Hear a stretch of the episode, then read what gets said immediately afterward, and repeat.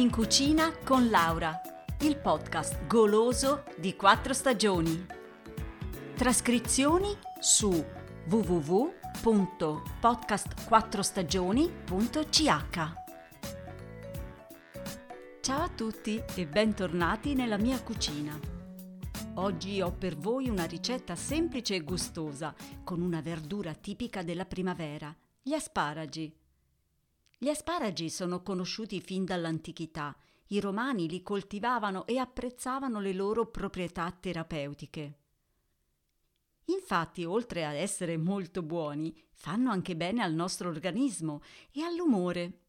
In Italia si coltivano soprattutto quelli verdi.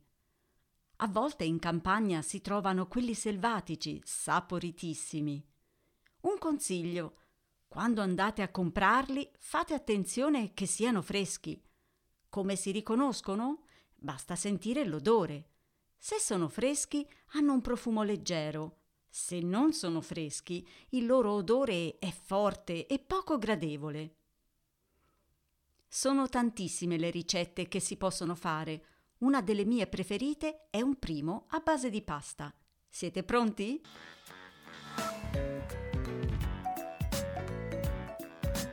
Ecco la lista degli ingredienti per 4 persone. 320 g di pasta, io vi consiglio i rigatoni o i tortiglioni, uno spicchio d'aglio, olio extravergine di oliva, 600 g di asparagi verdi freschi, sale e pepe, del brodo vegetale, 50 g di parmigiano, 100 g di formaggio fontina, 70 g di latte.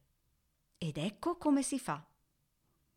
Prima di tutto pulite gli asparagi, eliminate la parte più dura del gambo e con un pelaverdure pelate la parte inferiore di ogni asparago. Tagliate gli asparagi a fettine e lasciate invece intere le punte. In una padella fate scaldare l'olio e lo spicchio d'aglio. Poi aggiungete gli asparagi e fate cuocere per qualche minuto.